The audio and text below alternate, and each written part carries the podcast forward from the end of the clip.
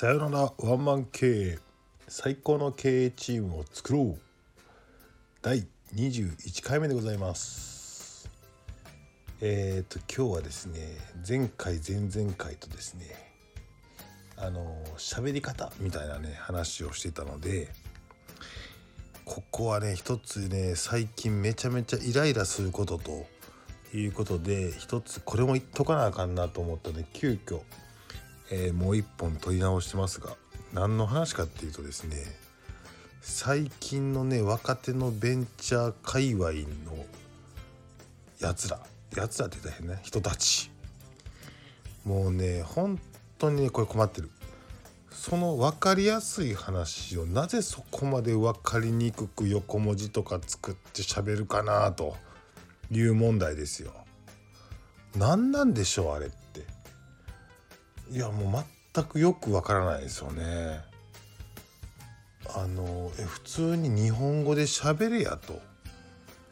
なんかねもう本当にエクイティとかデッドとかいやいやいやいやいや投資と融資と喋れやと。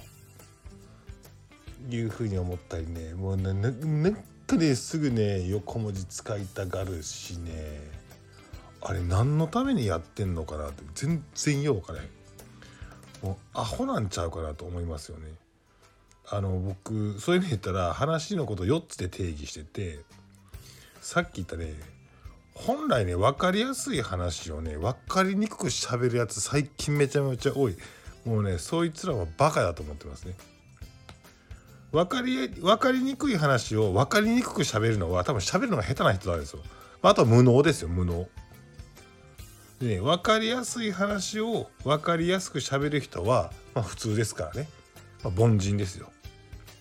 だから分かりにくい話を分かりやすく喋るのが秀才だと思うんですね。ここやればいいのに本当にね今のねそのなんかベンチャー界隈のなんかあれ何なんでしょうねあのマウント取りたいのかななんか俺知ってますよみたいな俺勉強してますよ俺横文字知ってますよみたいな。いや分からへん。僕は英語喋られへんから英語コンプレックスがあるのかもしんないけどいやいやいやいやいやいやバカかと。なんかね僕らの顧客とかって基本的に言ったらそこまであの意識高い系じゃない人が多いじゃないですか。まあねその辺の人勉強してないからまあ262の法則があるように確かに20%の意識高い系いますよ。だけど僕らが本来本来というかいつも向き合ってるのって、まあ、その意識高い系の人に向き合う時もあるけど基本的に言ったら普通の人に向き合うじゃないですか。ってなった時になんだその分かりやすい話を分かりにくくしゃべるアカデミック自慢みたいなね。もうこれはね本当になってないぞと。もうねニュースピックスかぶれなんですよ。意識高い系のニュースピックス見てますみたいなね匂いがプンプンしててそういうやつに限ってね現場のね土土の匂いっていうのは全然分からへんのですよ。もうそんなやつにね言われたないわとそんなやつに何が変えれんねんというところでね僕は最近ちょっとねこの感じすげえ嫌だなと思ってます。僕の中ではね温故知新みたいなやつが一個テーマになってたりするからなんかね若者もねそういう戦い方じゃないんだよな。その上の人が分かるようなおじいちゃんでも分かるように今自分たちのそのテクノロジーとかっていうのを喋るべきだしあの何なんだろうな。自己満足みたいなやつがやっぱり多いなと思っていていや今だとまだまだ上の人たちが力を持ってたりするからその人たちに協力してもらわなきゃいけないでしょってなった時にその人たちが全く聞いて理解できないような話をしてどうすんねんって。でそもそもあなたが言ってる話ってそんな難しい話じゃないよと。超簡単なシンプルな話なのに言葉がすごく難しかったり英語とか使ったりするからおじいちゃんとかも全然聞かれへんねんなって。すげえ損してると。そうじゃなくてあのそうは言っても段階の世代の人たちの営業感とかビジネス感は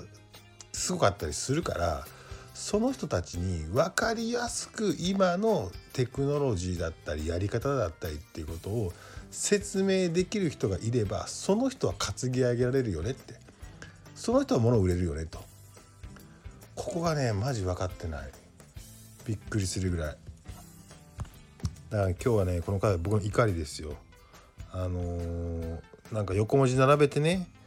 あのアカデミックなね話をしてる風にしてねマウンティング合戦してんじゃねえよと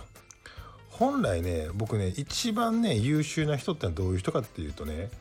分かりにくいと言われている話をその聞いた人が楽しくてワクワクなるように喋れるやつってのは一流だと思ってるんですよ。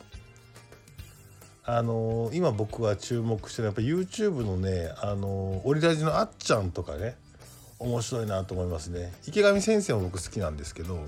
あっちゃんとかはユーモアも入ってるしねめちゃめちゃ面白い。全く税金に対して興味がなかった人世界情勢に対して興味がなかった人に対して楽しそうだな面白そうだなさあこれ以上勉強してみようかなと思わせるぐらいのねえーと、喋り方ができてるて。ああやっぱああいうのはやっぱ一流やなと思います。まあだけどこうやってね愚痴ってばっかりでもねえーと、とダメなのでせっかく6分30秒聞いていてくれた皆様にじゃあどうしたらあのー、分かりやすくね話すことができるのかと分かりにくい話を楽しくワクワクするように喋れるのかというところで僕がねすごく意識していることをちょっと喋るとですねまず聞いている人の脳みそに図解を投影するようなイメージで喋るんですよ。なので僕ホワイトボードがないと結構辛いんですけどホワイトボードがあれば僕が喋りたいことっていうのを図解して頭に図とし相手の頭に図として入れるのでまずはえーと、喋ってる内容を図として相手の脳みそにインプットしようっていうふうに思うかどうかこれ大事その中で例え話のセンスっていうのもすっげえ気をつけている。例え話のセンスがうまいとスッと入ってくるんだよね。なので例え話のセンス大事でしょ。あとはそれをえー、っとねストーリーで喋れるか。物語のように喋れるか。右脳的なアプローチで喋れるかっていうこともすごく大事だし。あとはピンとこさせるために比較するもの。を出してあえて出してイメージを沸かせることができるかっていうねここにすごく気を使ってます。それ4つ相手に図として脳みそに投影しているかっていう投影できるかっていうことをイメージすることと例え話で分かりやすくピンとこさせるかっていう話とストーリーで喋って相手の右脳に物語としてそれを記憶させるかっていう話ともう一つは比較対象を出してイメージしやすくする。このね4つはねすごく、えー、気を使っていますね。今日はね僕のねこのイライラをぶちまける回でしたがえっ、とねでも本当にねこれ気をつけた方がいいなと思うけど無意識でかなりみんなやってますからね。本当にね分かりやすいすげえシンプルな話をあえて複雑にしてんじゃねえよっていう感じ。哲学者かって。俺たちは事業家でしょっていうね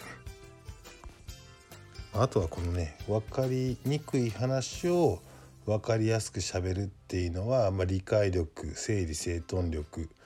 まあいろいろ必要ですけどここにチャレンジしようって思うのが一番大事ですよね。あとは自分が本当に分かりやすいことを複雑に喋ってないかと俺たちが相手してんのは意識高い系だけじゃねえぞって8割の人間は意識なんか高くねえしニュースピックスなんか見てねえよって。だったら分かりやすく喋った方がその人のためになるんじゃねえのっていうことを僕は言いたい。ちょっとあの今日は熱くなってしまいましたがこんな感じで、えーと、第21回終わろうと思います。はい。えー、っとこの番組ではレターという形で質問クレーム、えー、ご意見どしどし募集してます。皆さんよろしくお願いいたします。